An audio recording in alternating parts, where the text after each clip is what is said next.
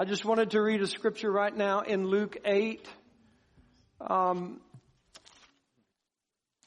and I, I, wanted to share this as the ushers come to receive this offering. And just as you're sitting there, the Bible says it came to pass afterward that he went throughout every city and village, preaching and showing the glad tidings of the kingdom of God.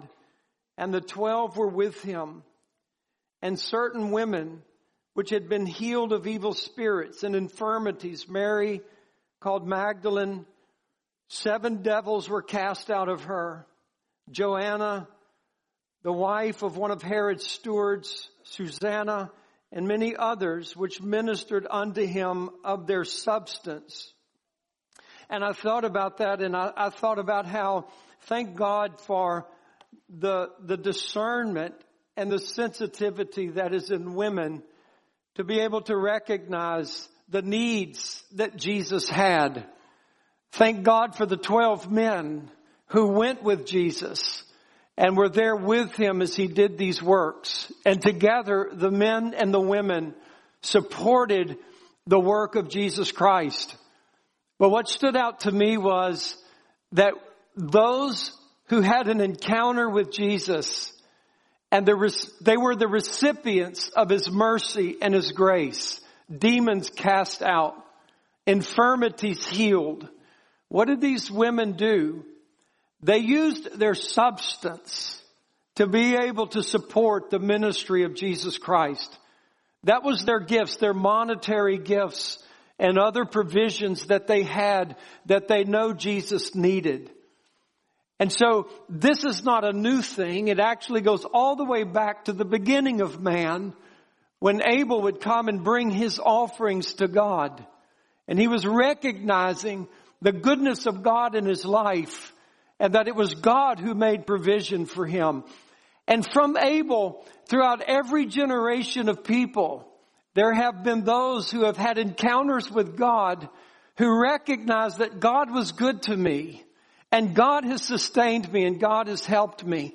And out of that provision God gave them, they would give a portion of that to be able to honor the Lord. We call this a tithe. It's not an old covenant law. Moses didn't invent it. As a matter of fact, we find men and women tithing to God hundreds of years before the law of Moses would ever be given. Abraham gave tithes to the Lord and he was 400 years before Moses. So the giving of tithes and offerings is not from the law, but the giving of tithes and offerings is from that innate understanding that God is to be reverenced and God is to be honored. And when these women had an encounter with Jesus and they were the recipients of his kindness to where their lives were delivered and healed, they followed Jesus around and out of their substance they gave and they supported him. I just want you to think about that. Because I would assume that almost every one of you in this room have had an encounter with Jesus where Jesus has brought a blessing into your life. And knowing Jesus the way that I do, and knowing the need of men the way that I do, I would probably understand that every one of you who have had an encounter with Jesus would probably say, what Jesus did for me, I could never repay him for it. And aren't you glad you didn't have to buy it from him because you couldn't have afforded it? But you would say the way Jesus Christ touched my life was far beyond anything that I deserved and far beyond any price I could pay. But it ought to be in you as it was in these women that out of my substance, I want to help support the work of Jesus Christ. And that's His church. That's our opportunity to give. And so I just encourage you this morning out of your substance to give honor to the Lord and just to walk this year faithfully with God in your giving and follow Him and be excited about the avenues that He has for you to give. God gives you a dollar and he says, give me a dime out of that dollar. Actually, the whole dollar is God's, isn't it? And he could say, give me 90 cents and you keep the dime. But he didn't. He just said, you give me a dime and you keep 90 cents and maybe you'll give an offering as well. Isn't that wonderful of the Lord? Because He doesn't need your money to do what He does. He just wants your heart and He wants your participation in it.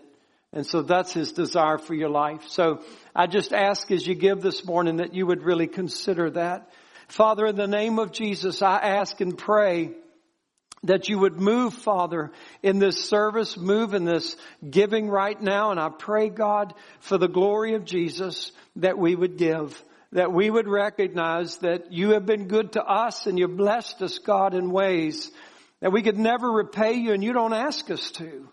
But Father, you do invite us to join you and to be a part of what you're doing in the earth. And what an honor that is. So we honor you this morning and bless you as we give in Jesus' name. Amen. As you can see on the screen, we have the ways you can give electronically. If you desire to give that way, please just feel free on your apps or your phones to do it. There's a drop box in the foyer. If you want to give on your way out, you can do that as well. Amen. And if the kids don't run the ushers over, we're going to let them go.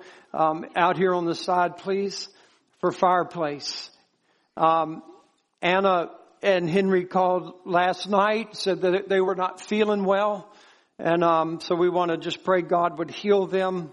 And um, also uh, called Jonathan last night and said, Jonathan, would you lead worship today?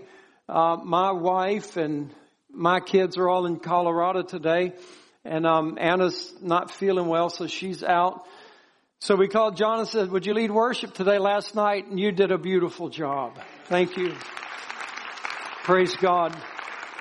There's a, there's a great anointing on, on your life, Jonathan, and we're just privileged to have you here with us. Thank you, you and Gabriella. Um, also just wanted to again just thank you for leading worship Wednesday night. I thank you, Joe, for ministering that word. That was a great word Wednesday night. Amen. And um, just again, we had a fabulous time in the Reggie Rec Center next door. Uh, we had our fellowship meeting and we ate and just had a, had a beautiful time. We're going to do that the second Wednesday of the month in February. Doors open at 6.30. Please come join us. And we're also going to have our ordination service on the 30th and we're going to have our leaders breakfast on the 29th next door at, at 9 in the morning. Amen. So we're going to study a few things and I'm going to give you a Bible verse to turn to. Might take you a moment. It's Zephaniah. And so if you want to uh, find that in your Bibles in the back of the Old Testament, I want you to turn there and we're going to read a few scriptures. I wanted to make some comments about just these things that the Lord has need of me. And as we, we begin this, I just want to talk to you about it this way. Now, I would, I would say that all of you are here this morning because you have a belief in God. And there is something in you that fears the Lord and you would desire to honor God.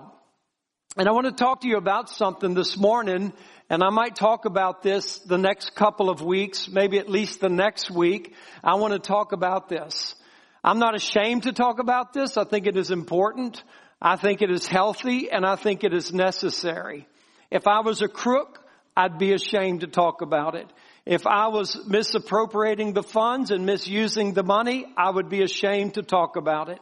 If I was involved in a church that wasn't involved in the work of God, I would be ashamed to talk about it.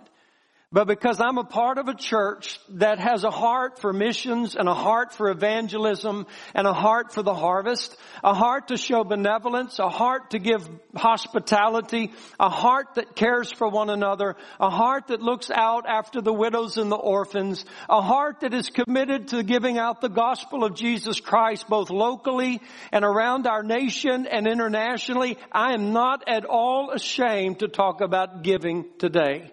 I'm not at all ashamed to talk about it. The second thing I want you to understand is this. I by no means want your money. I don't get it anyway. Alright? Many years ago, about 37 years ago, God asked me to serve Him. You didn't. God did. And 37 years ago, I became the servant of the Lord. God takes care of me. And He may do that beautifully through, through you guys. He may do it through other means, but God takes care of me. I serve the Lord and I just walk with God. So I'm not after anything that you have. And I've been with you for about 36 years now and I think you understand that. And we're not trying to build beautiful cathedrals. Take a look around and see that. Um, so we want to do the work of God and we want to be good stewards of what God gives us to do it with. And we want to serve the Lord with all of our heart. So I want you to understand that. The third thing I want you to know is, is I want all of you to have the incredible delight and joy of really serving the kingdom of God. Because whatever you do in your life, if your priority is not the kingdom of God, then I can tell you this, you are not fulfilled and you're not really content and satisfied in your life. I promise you that. And I would be happy to meet with anybody that begs to differ. Bring your checkbook, bring your credit card bills as well, because I'll prove to you from that you're not content and satisfied and happy. But if you're serving the kingdom of God and the Lord is your goal and you're putting everything you can into God's kingdom, your life is deriving incredible benefits. And the fourth thing that I want to say to you as I bring this message to you this morning is I believe that we are living in prophetic times. Now I'm not going to say this to manipulate you because I don't need to do that. But I do want to say it to inform you that we're living in prophetic times. And we are living in times, Zephaniah is going to tell us a little bit about that, but we are living in times upon whom the ends of the world have come. I don't say that we're living in the end times because there was a volcano and a tsunami in Hawaii yesterday, or because there are pestilences and pandemics around the world. I say that we're living in the end times because the Bible says so. And because the Bible says so, it's what I believe and that's enough for me. And because we're living in the last days and we're living in a prophetic fulfillment of time, I believe that it is very important that you make sure that your life support is God and the kingdom of heaven. In America, you have not had to have that worry. In America, you have had the luxury of having jobs and having careers and having retirements. But if, and we see changes beginning to happen not only in America and the world, it is possible that some of those things could change. It's possible. But the Bible says that it definitely will be the case in the days of God's wrath. And as we approach those days of God's wrath, we could begin to feel the struggle of that. So I say this to you today to put you on good ground and solid ground and biblical ground, okay? So that you can stand firmly in the things of God. You can protect yourself. You can protect your family. You can provide for yourself and provide for your family regardless of what might be going on in the economy or the nation or the world. You can live with a God who will be God in your life. So the first thing that I would say to you this morning is this, and it's very important. You need to be the kind of person who lives in such a way that the kingdom of God and the purposes of God find their fulfillment through your life. Think about that. You need to live in such a way and you need to be the kind of person who lives in such a way that the kingdom of God and the purposes of that kingdom find fulfillment through your life. In other words, you become necessary to God's end times plan. When you become necessary to God's end times plan, then you're in a relationship with God where He is going to watch over you and provide for you. Now we know that God can do anything that He wants to do. And God can raise up a donkey to do His will. And God can do whatever He wants to do with me or without me.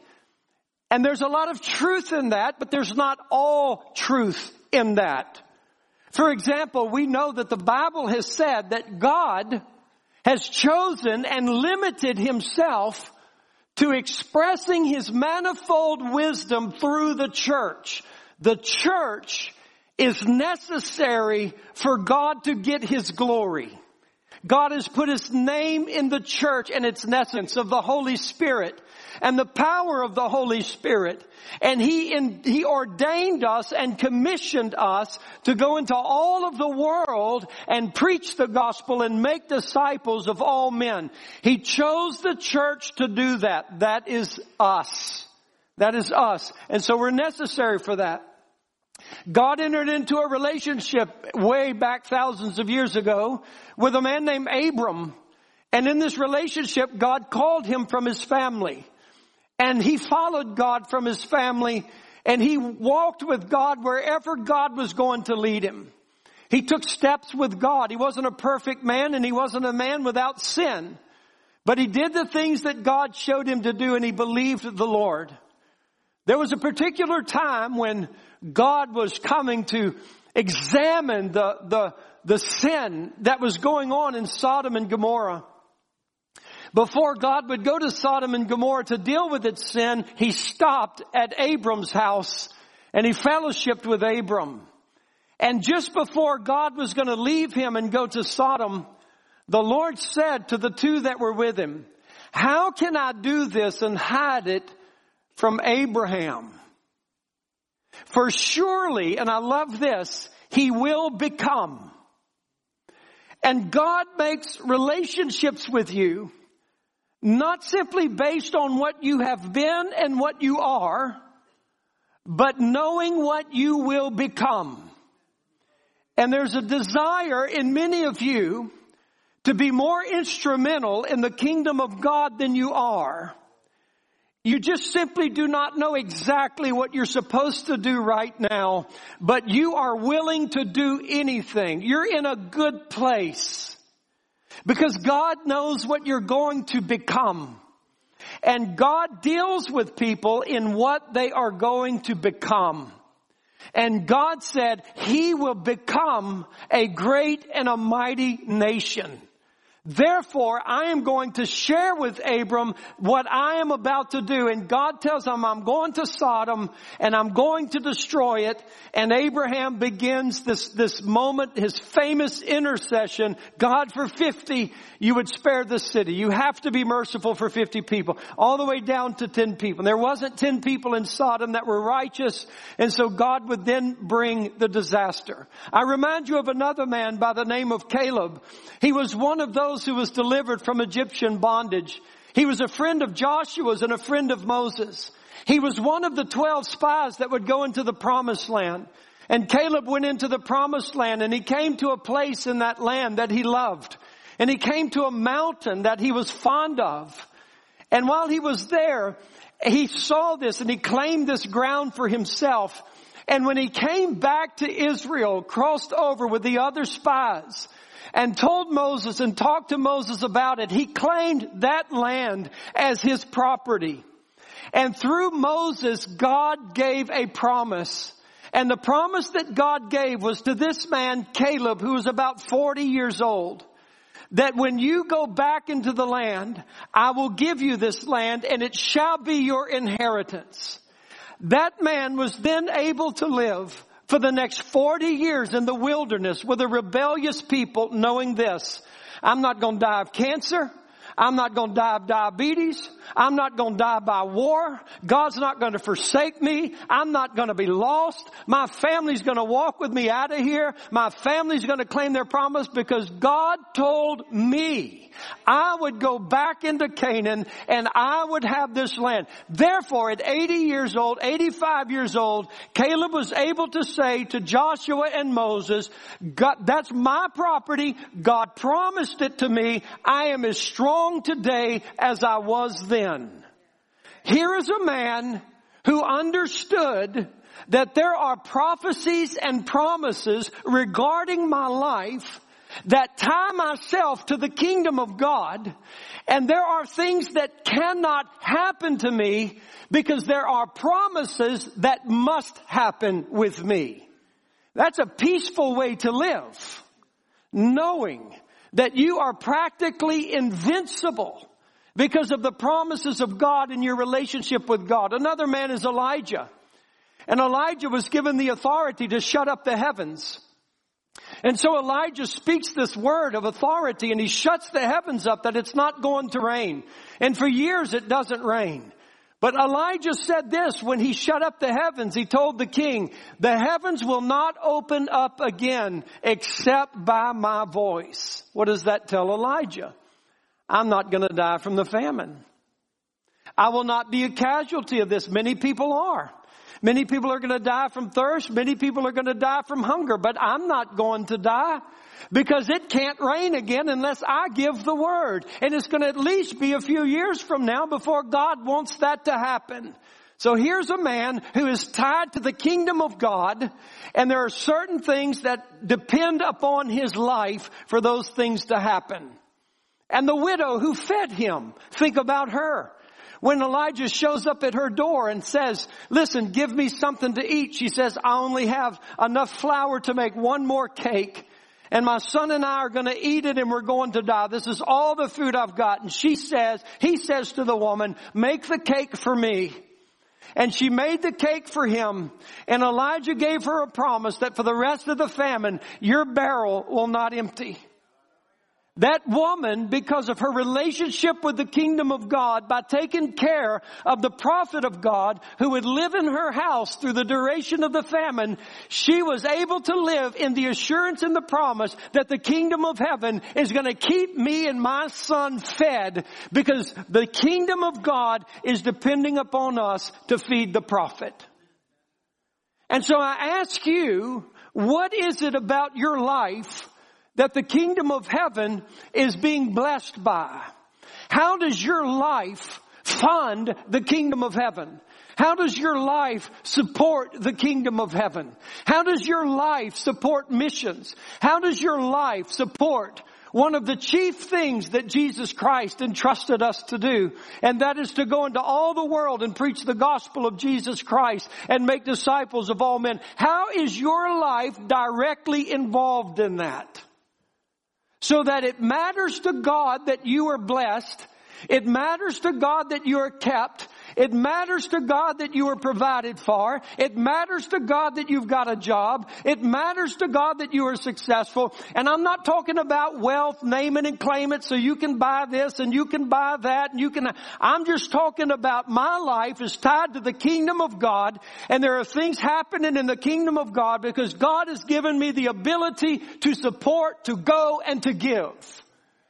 And therefore you have peace knowing that your life matters to the kingdom. Now the beautiful thing is, is that all of our lives can matter. We make a tragic mistake when we think that the only people who are valuable to the kingdom of God are those people that are behind pulpits. Are those people who are called to foreign missions or to those people that have the privilege of being up on a platform and directing the church of God. They get to sing, they get to speak. Our Sunday school teachers, our Bible college students, our seminary professors. These are the real people of God that are making the difference. These are the people of God that are really helping out the kingdom of God in their generation, in their world. That is a grave mistake to make. Regardless of where you are, if you are there by the will of God, it is as important to God as any preacher in a pulpit. Billy Graham may have had an extensive ministry. His ministry may have reached into the world for generations and generations. But I promise you this, he could have never accomplished that if he did not have successful businessmen and women who were willing to fund the crusades and the outreaches that God put in his heart to fund. And if it were not for them, there would have been no Billy Graham. It wasn't a one man show, but it was people from the grassroots level all the way up. When the apostle Paul preached the gospel and he saw people saved and he saw multitudes saved and he even saw cities transformed, it was not Paul's idea that men and women would suddenly have this conviction that I have to quit my job and I want to go into ministry. Whenever I hear that, it turns my heart inside out, makes my stomach sick. What kind of impression have we given that if you got saved and you want to serve God now, you have to leave your secular professions to go into ministry. Where is that in the Bible? But rather in the Bible we find that a spiritual person, regardless of where they are or what their vocation is, is doing what God has given them to do with all of their might to the glory of God and to the furtherance of His kingdom. Not everybody can go. But people can send, and not everybody can send, but everybody can go. Some people can go. And it's the senders and the goers that make it all happen. How shall they call upon Jesus if they've not heard of Him? And how will they hear about Jesus if there's not a preacher? And how will there be a preacher if there's nobody to send them? The senders are as important as the goers. And we need to understand that as the people of God. And because you got saved and you want to do something wonderful for Jesus and meaningful for the kingdom of God, it by no means implies that you have to stop doing what you're doing in your secular fields of work and careers so that you can do something meaningful for God. Unless you are doing something that is sinful and against God's word, you can be right in the center of God's will. As a matter of fact, you're reaching people that will never go to church. They will never hear the gospel of Jesus Christ except through your life and your testimony. And I just pray that you would understand that and I pray that it would be a blessing to you to understand that. I honestly believe, I, I said this a few weeks ago, a month ago in our nine o'clock service, that I believe God sends His best people into the secular world.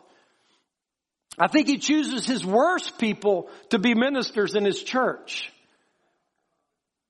But he sends his best into the secular world where the testimony of Jesus Christ has to be consistent from day to day to day to day to day. And everybody needs to see the demonstration of Jesus, but he takes people like me and he says, I'm gonna hide you in the church because you're just such a mess up all the time and my people will be merciful and gracious on you, but that world needs to see a good representation of Jesus. So I'm gonna send Patrick out there. And I'm going to send others out there, Michelle out there, and I'm going to send others out there, Mike, and you're going to go out in the world where the lost are, and you're going to be a great light for me. And it's a beautiful thing that God has designed and that He has desired. And I just pray that you understand it. So hopefully by now you found the text, Zephaniah. You probably have forgotten about it. I didn't. We're still going there. Zephaniah 1, 14 the great day of the Lord is near, it is near, and hasteth greatly. Even the voice of the day of the Lord, the mighty man shall cry there bitterly. Now it was near in the days of Zephaniah. The day is a day of wrath, a day of trouble and distress, a day of wasteness and desolation, a day of darkness and gloominess, a day of clouds and thick darkness, a day of the trumpet and alarm speaks of war against the fenced cities and against the high towers. And I will bring distress upon men that they shall walk like blind men. I think we're seeing the, the beginnings of that because they have sinned against the Lord and their blood shall be poured out as dust and their flesh as the dung. Neither their silver nor their gold shall be able to deliver them in the day of the Lord's wrath. But the whole land shall be devoured by the fire of his jealousy. For he shall make even a speedy riddance of all them that dwell in the land. Turn with me, if you will, to Psalm 49.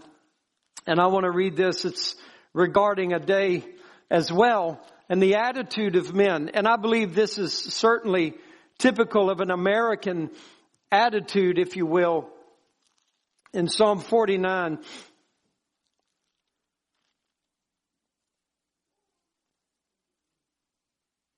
I'm looking at Psalm 49, I'm thinking, oh Lord, this is not it, because I'm in Isaiah 49. Thank you, Jesus. I can't remember last time that happened to me. Okay, Psalm 49.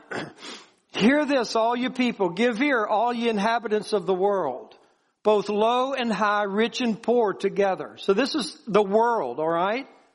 All the, are you an inhabitant of the world? Yeah, you are. That wasn't a trick question. my mouth shall speak of wisdom and the meditation of my heart shall be of understanding. I will incline my ear to a parable. I will open my dark saying upon the harp. Wherefore should I fear in the days of evil? And there's a place, there's a way you can live so you don't have to fear in the days of evil. When the iniquity of my hills shall compass me about, they that trust in their wealth and boast themselves in the multitude of their riches, none of them, their wealth and their riches, can by no means redeem his brother, nor give to God a ransom for him. for the redemption of their soul is precious and ceaseth forever, that he should still live forever and not see corruption. For he sees that wise men die, likewise the fool and the brutish person perish and leave their wealth to others. Now here's what men think. This is the thought of man. And I believe this is an American thought. Verse 11. Their inward thought is that their house shall continue forever and their dwelling places to all generations. They even call their lands after their own names. They don't understand they're gonna die, they're gonna go to the grave, and eventually somebody else is gonna get that land and that property, or something's gonna be done with it. But here's the thought, here's the secret thought of men. Even you guys, when you read this and you listen to this, and me, this is the secret thought of men. Okay, days of trouble may come, days of wrath are prophesied, difficult days, evil days, hard days, troubled days are prophesied that they're coming. As a matter of fact, Jesus said even the days would become worse and more difficult and persecutions and tribulations will rise. We get all of that. And there's coming a day when your gold and your silver will not help you. We get it. Okay, those days are coming. But it's not going to happen to us. That's a hundred years from now. That's another generation away. And that's what we do. That's what every generation does. In my lifetime, I watched Venezuela change from a very successful and rich and beautiful nation into one stricken with poverty. And I'm sure just the, even the generation that would watch the transition would have never imagined it was possible that our country would be facing what it's facing today. And we as Americans, we think there is no way things like this could ever happen to America. We're America. As though that were heaven. And the last time I looked outside and rode on these roads, they're not streets of gold, they're streets of potholes and cracks and flooded ditches and trash everywhere. This is not heaven. It can happen here, guys. But for us as the church of Jesus Christ, we are able to live in such a beautiful place and in such a beautiful way that whatever is going on in the world, we have a provision from heaven itself and I don't have to be afraid. God is a God who can take care of me. And what a beautiful promise that is. And I don't want to be the kind of person, I hope I never see it. I hope I never see that. But I certainly don't want to be the kind of person that goes around in my heart thinking that I have some entitlement to some special way of life that really for a drop in the bucket of human history have men experienced the way we get to live. I want to have a heart that has some stability to it and some reality to it. And when the Word of God speaks to these secret and inward hearts, I want to judge my heart. And I want to see, is that the way my heart thinks that this will never happen to me? And to think that it could happen to me does not cause me to want to live in fear. It doesn't cause me to want to hoard. But it causes me to want to live in such a way that I'm in relationship with God and with His kingdom so that even in difficult days, I don't have to have the gold and the silver, I've got the God. And the God has a work to do in the earth. And I'm a part of that work and he knows that I give and he knows that I tithe and he knows that I support missions. So God's going to keep it coming so I can keep it going. Scriptures testify to that. So there was a man at one point in his life, he was very, very successful.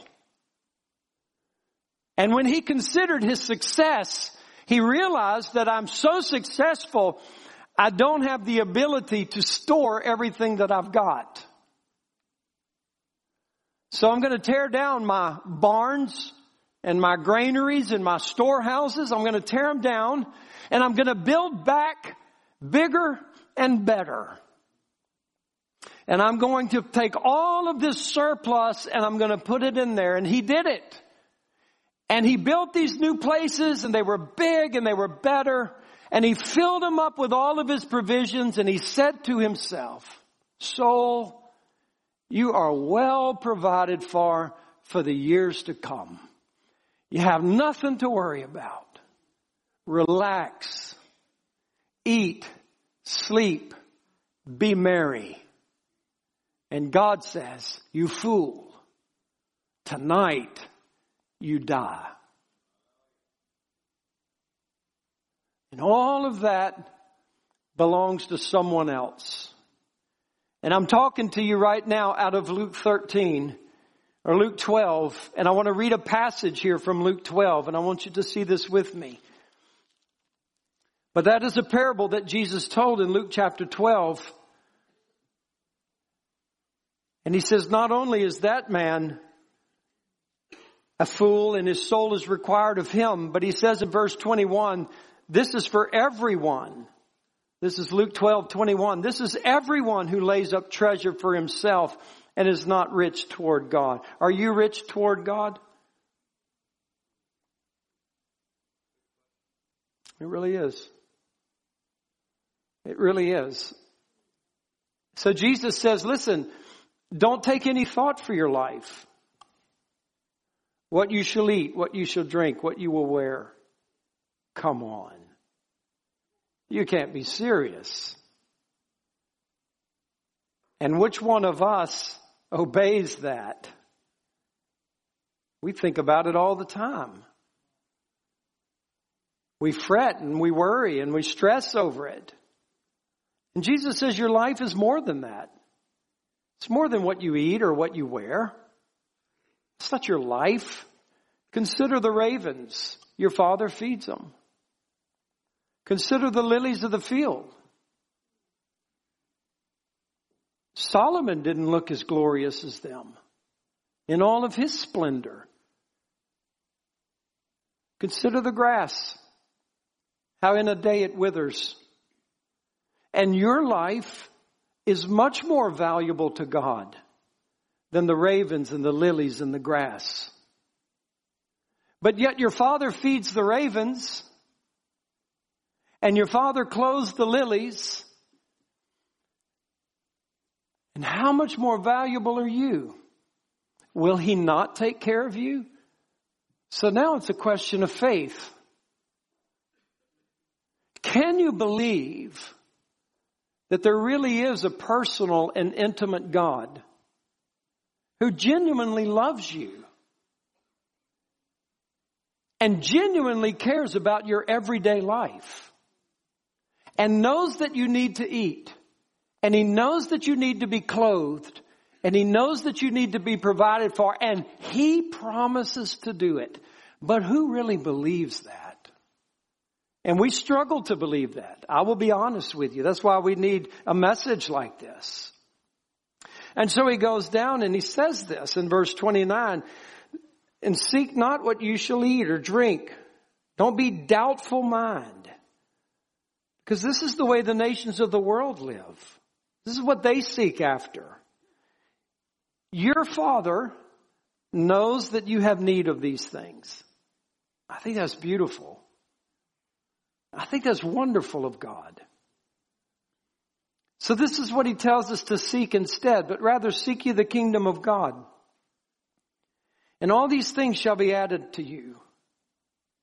Fear not, little flock. It is your Father's good pleasure to give you the kingdom.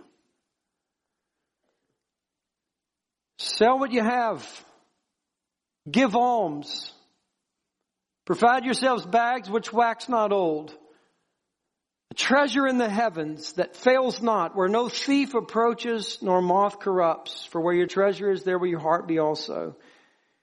And do all of this with your loins girded about and your lights burning as men who are waiting for their Lord when he'll return from the wedding so that when he comes and knocks, you can open immediately to him. Live that way, Jesus says.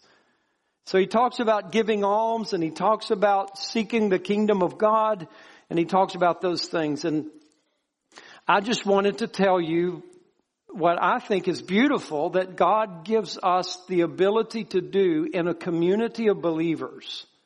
So we are a local church. We're part of the church of Jesus Christ in Baton Rouge. We're not it, we're part of it. We're not the only believers in town. And all of the believers in Baton Rouge are part of the body of Christ in Louisiana, which is part of the body of Christ in the United States, which is part of the body of Christ in the world, which is part of the body of Christ in heaven. We're inseparable. Distance does not separate us. And so here in this church and in this fellowship, the Bible says in 1 Corinthians 12 that the Holy Spirit puts you in the body where it pleases Him. This thing today where people are going around from church to church to church to what do you have for the youth? What do you have for the old people? What do you have for the fat people? What do you have for the skinny people? What do you have for the angry people? What do you have for the addicted people? What do you have for the messed up people? What do you have for the beautiful people? What, all of it, and I'm gonna, I'm gonna like a buffet and I'm gonna choose. No, no, no, no, no, no. The only question, where does it please you to put me? And then with all of your heart and your might, you serve Him. And the Holy Spirit moves you. You know that. For some of you, you're here this morning because maybe the Holy Spirit's putting you here. If He's putting you in another church, that's where you need to be. It would be wrong to be here.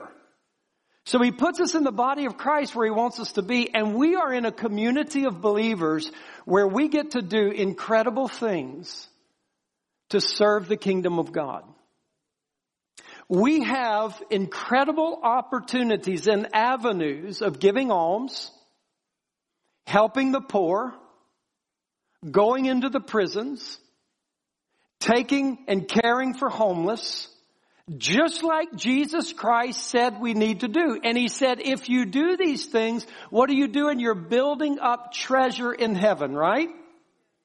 So when we're a part of a community of believers and we have an opportunity to give into that, which is taking that and giving it out, then we are participating in things that involve the kingdom of God and we are necessary in a way for its success and therefore we are able to move with God's kingdom and have God's kingdom upon our life. We're actually involved with it. We don't all go, but we help people go. And sometimes we're the ones that go and somebody has sent us, but we're all in it together. And I just wanted to let you know what your giving does. Alright? This is what your giving supports, and this is not an exhaustive list. I'm sure I've messed, left out a ton of things that people will remind me of. Through your giving, I'm just talking about some carnal things as well as spiritual. Your giving supplies napkins, plates, cups, toilet paper, which we needed a lot a few years ago, whereas uh, where is it? Kleenex and tissue, buildings to meet in, to fellowship in, to teach in, to educate in, electricity, water, plumbing, our utilities, cleaning. There are people that actually come in here and clean this up so it's nice for us the next time we come back. Clean the bathrooms so you can sit on clean commodes, whatever. I'm just going to stop there. Insurance, music equipment, maintenance. Any of you homeowners know there's always maintenance. Something's leaking, something's broken, something needs to be fixed. Heating and air. Resources for members and guests. Sound systems. Yard maintenance. Security systems. Tables and chairs. Laundry. Cleaners. Disinfectants. Gas in the church trucks materials for various ministries, literature of all sorts. Those are just carnal things that help the church on a day-to-day basis that you pray. You don't come drive up to church with your roll of toilet paper in your hand. Because you give and the church is able through us to provide these things, right? I mean, we don't think about that. You know, you don't have toothpaste in the bathroom because you don't come here and brush your teeth. But it's things that serve you, right? So local things that we do with our outreaches and we help and we support and we give. ESL classes, LSU outreach, Southeastern outreach, international dinners, and, out, and I hope we begin a Southern outreach international dinners and outreaches, the right to life, abortion, prayer meetings at the abortion clinics, missions such as All for Christ missions, the Hill, which is Christy Furlow's ministry in St. Francisville, discipleship groups, singles, young adults, young couples, fellowships of all sort, fireplace ministry, Sunday school classes, community outreaches, prison ministry, Spanish ministry, Single moms ministry, which is being started up. Ladies ministry, men's ministry, retreat, greet teams, nursery provisions and workers. Arise in prayer and encourage conferences throughout the year. Anthem ministry, social media and live streaming media, helping the poor, marriage counseling, benevolence within our body, paying bills, helping people make ends meet when they're going through a tough time, political and legislative work at our state capitol, music ministry, helps ministry to the widows and orphans, grief ministry, sick and shut in ministry, hospital ministry, funerals, weddings, struggling marriages, feeding families. Your giving makes that, we couldn't do it without you. And then ministry abroad outside of, of, of our city and our church. We minister to over 275 pastors and churches every month. We have ministers fellowships both locally and nationally. Involved in fighting sex trafficking, supporting orphanages in Alabama, Louisiana, Moldova, Africa, Ireland, Central America. Mission outreaches that we are in constant communication and help with is Spain, Dominican Republic, Peru, Morocco, the 1040 window, Egypt, Turkey, Africa, Moldova, Scotland, Ireland, Northern Ireland, Thailand, Pakistan, Hungary, Germany, Belgium, Jewish communities in the United States, Indian reservations in the United States, helping and assisting in the pioneering of new churches in unreached countries, supporting counseling hundreds of churches in the United States, missions in India, Chile, Colombia, the School of Christ International, hosting and attending and participating in conferences, fellowships, and retreats nationally. Mail outs to Karen, the Karen refugees in the United States, Israel, Family Research Council, just to name a few of these things. And so when, when Jesus says that, are you rich toward God? And you're a person who's in church and you're saying, you know, I faithfully give of my tithes and offerings. And I give to missions that I would say to you, according to the scriptures, about helping the needy, being hospitable, giving alms, taking care of the poor, bringing the gospel of Jesus wherever we can, and you're a person who gives of your tithes and your offerings on a faithful and regular basis, I would say to you, according to the scriptures, and you're doing this in faith, you are building treasure in heaven and you are building a wealth toward God. And God sees it and God recognizes it. And when God understands that your life is totally connected with Him and everything that happens with your life and everything that goes on with your life is God first, the kingdom first. How can I bless the kingdom? How can I help the kingdom? Everything I do is for the kingdom of God. Then I promise you, you have entered into a relationship with God that He takes notice of you because you're a co-laborer with Him and what he's doing in the world. And God is going to give attention to your life and God is going to help you and watch over you because God knows that you are demonstrating faithfulness. And the invitation is to everyone and praise God for his grace because maybe we would say, you know what? I wasn't really faithful last year. I wasn't really faithful in my tithes and my offerings and my giving. But no, I realize now that I really do want to be faithful to God. I want to make the kingdom of God my life and my energy. And I want to serve the King because I love Him. And I want to live by faith. And I don't want to live worrying what I'm going to eat and what I'm going to wear and all. God knows I have need of these things. If my roof's leaking at home, God knows that. He'll give me wisdom to take care of it. It doesn't mean these things are neglected or ignored, but it just means that my priority is God and I am God's priority. Isn't that the way you would want it to be? That I don't have to live like the rest of the world lives, worrying about all this stuff as though God doesn't exist. And so the invitation to give is an invitation of God's grace to partner with Him in the wonderful things that He's doing in the world. And your life can make a great difference. Everybody can give. And until you stop believing the lies of the devil that have deceived you and connived in such a way that has made you believe that I cannot afford to give to God, you have to break that agreement with the devil and you begin to give. I have never in my life, and I've been in the church since I was born, and I've never in my life met a person who ever griped publicly or even to me in privately that ever since I started tithing I have been cursed. Never met anybody. I've met a lot of people who have said, you know what? When I started giving, the heavens opened up. Now I'm not saying that's going to happen to you, but I, that is testimonies that I've heard. But your goal is not so the heavens open up, right? Your goal and your desire is, I want to serve the King. I want to serve the kingdom. So I close with this. There was a time Jesus was, when he was here, and he was walking along the Sea of Galilee, and there's some men and they're out there on the side of the, their ships washing their nets. They had fished all night.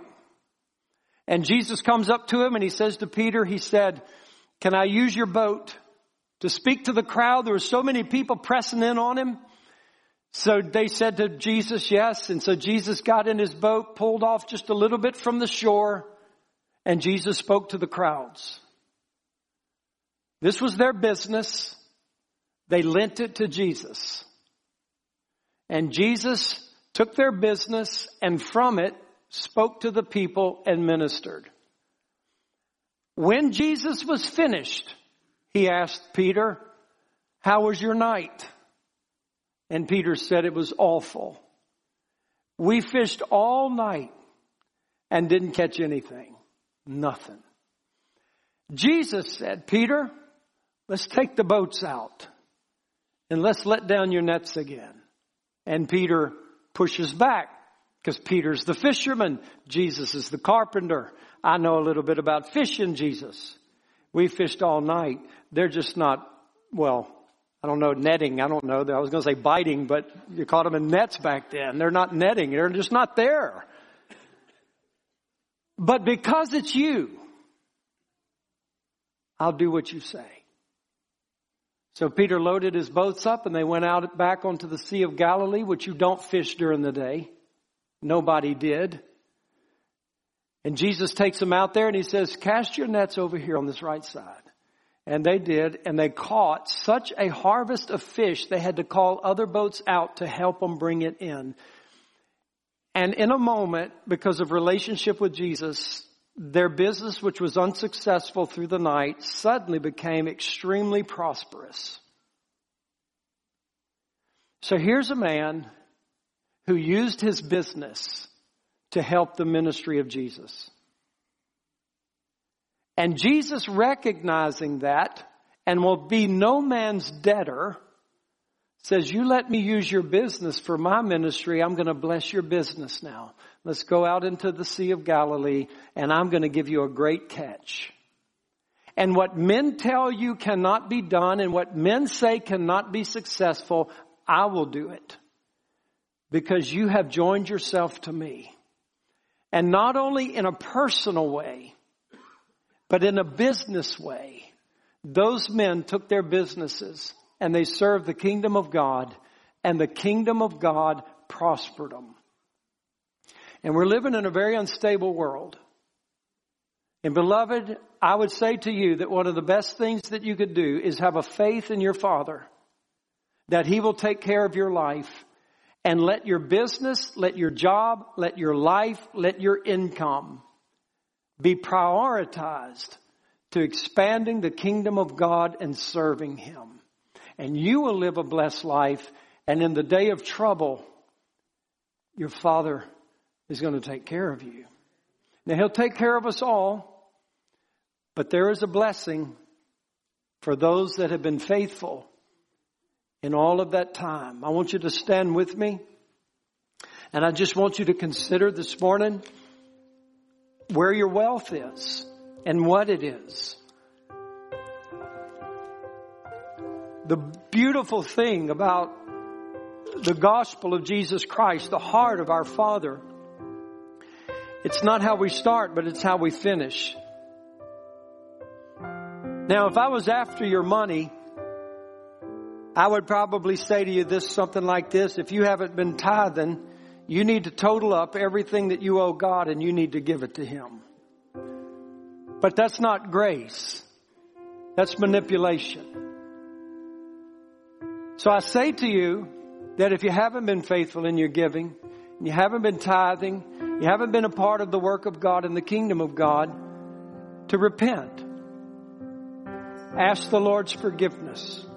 Let Him wipe the slate clean and begin today to walk in faith, join yourself to the kingdom of God, and whatever blessings come into your life, let them come through your life to bless. And aren't you glad that you're in a fellowship that is doing so much locally, nationally, and around the world? That in itself is a miracle. It's, a, it's a miracle. And we want to continue to do that for the Lord. I'm thankful that I'm able to tell you today there was nothing last year that we had to say no to God about. We can't do that. We were able to do everything He set before us to do. But maybe because God only asked what He knew we were willing to do. Maybe God would have asked us to do a lot more if our hearts were a lot more open. So can we do that this year? Can we just open our hearts to God? And can you put yourself in a place with God where you're joined to His kingdom and you're joined to His kingdom work, whether it's through giving or going or sending or whatever it might be? I'm going to invite you to the altars. I'm going to invite you to just sit before God and just wait upon the Lord and just you and God do business with the Lord. These altars are open not for just people who have sinned or people that have backslidden and they're getting right with God. The altar is where men and women of God met with the Lord. They just went and did business with God. They gave themselves and they prayed and they sought the Lord. So just make an altar where you are and let's just worship the Lord and maybe together, if you're here as a couple, a family, just pray together. How is your family serving God? How is your family a part of His kingdom? And don't have that attitude in your heart from Psalm 49 that there ain't nothing going to happen to my house, nothing's going to happen to my job. I'll never know hard times like that. Don't let that be in your heart. I pray that we don't, but don't let that be in your heart. Rather, let your heart rejoice that you're trusting in the Lord. For you are our source and our joy and our fulfillment, Lord. And I thank you that you have made us kings and priests unto you and we get to serve your kingdom. And I thank you, Lord, that the value of your servants are not found in those who are behind pulpits or serving in the spotlight of ministry or serving on a mission field, but the, the people of ministry or, or those that are walking in your will, if they're teachers or engineers or electricians or plumbers or school teachers, whatever they may do, professional people, those that are laboring and working hard, God. Oh, Father, those are your people. Those are your servants. Those are your beautiful servants who are doing your will, God. And I just pray your blessings upon them. And I thank you, Lord, that you have sustained us through the pandemic. And I thank you, God, that you have sustained us through jobs closing and having to stay out of work and things of that nature. Thank you, Father, you'd bless those this morning who are looking for work. Father, that they would join themselves to you in a commitment, Father, that their work, their income, their priority would be you and your kingdom. And that you bless them, Father. Come on, let's just seek the Lord for a few minutes this morning. Thank you for being here today. Let the Lord now minister. This is the moment He's been waiting for. Is to be able to touch your heart.